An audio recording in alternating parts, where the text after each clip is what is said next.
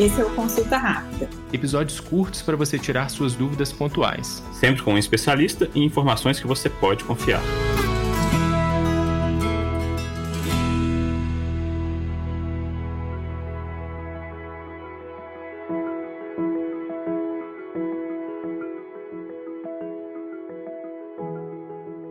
Os tempos evoluíram e as brincadeiras já não são como antigamente.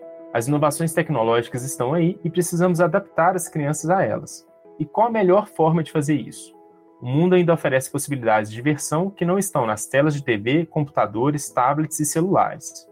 Como determinar o tempo de uso das tecnologias na rotina de diversão de uma criança e como estimular outras atividades, como esportes e brincadeiras ao ar livre nós temos que sair um pouquinho dos nossos paradigmas, né? Assim, para entender, porque muitas vezes é o desafio é muito maior do que uma metodologia mais simples assim. E aí existe uma diferença. Estudos mostram que mais do que uma hora de tela por dia já podem ser prejudiciais em vários momentos, mais que duas horas com certeza. No período aí de pandemia, as crianças já ficavam só com tela acadêmica para atividade, né, de estudo, de escola, já era muito mais que isso. Do lazer, então, muito mais. E hoje em dia a gente tem um fenômeno que o computador, o tablet, o celular, o videogame são tão próximos que a gente quase que nem considera televisão como tela, né? Eu vejo que as mães fazem a conta do tempo de tela para mim, uma hora e meia, duas,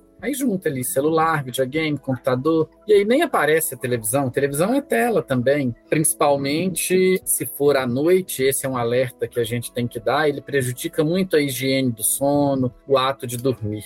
Então nós temos que ter alguns princípios, né? Tentar que o lazer não exceda uma hora de tela, no máximo as duas, se for um dia que não tem outros afazeres assim, que esse tempo de tela termine antes das 18 horas, ainda com a luz do dia, a tela noturna deve ser mais evitada, principalmente pelas implicações na quebra do ritmo circadiano ali do sono, né? Essa luminosidade de alta frequência muito próxima pode prejudicar o sono e com isso prejudicar aprendizado, prejudicar crescimento, aumenta os níveis de estresse, está ligado a maior atividade da suprarrenal, índices até de puberdade mais cedo. Então, tentar que as crianças que estudam de manhã usem no início da tarde, as crianças que estudam à tarde usem pela manhã, logo que chegar em casa, começou a escurecer, já corta a tela. Então, essa coisa de ir para o videogame à noite não deve fazer. Estimular jogos, aí até fugindo um pouco do educativo,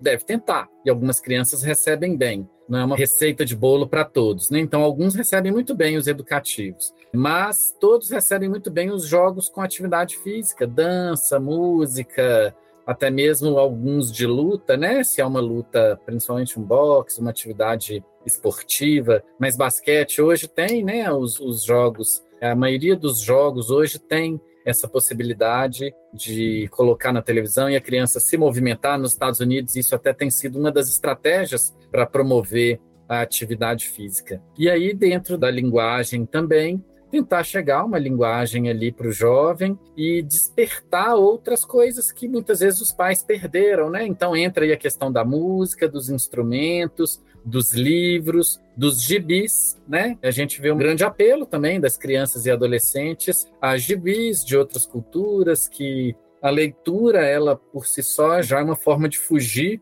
ali do eletrônico, né? Livros com literatura infanto-juvenil de várias áreas, e aí você vai ter um universo muito grande ali na fantasia da criança e do adolescente.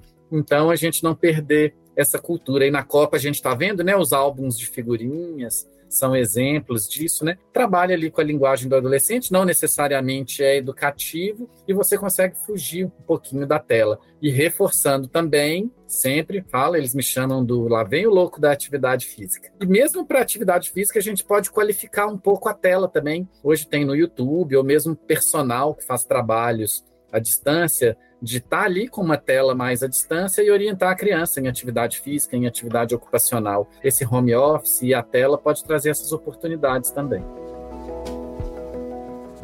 Então, pessoal, dúvidas esclarecidas?